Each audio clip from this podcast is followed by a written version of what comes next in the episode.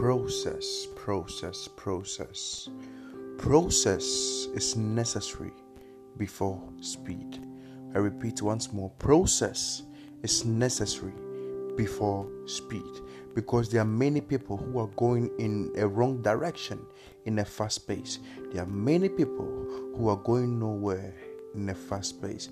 It is better to get direction and go there in a particular time than go to a fast pace in a wrong direction. Process is better before speed. Process is necessary before speed. Have a wonderful day. God bless you.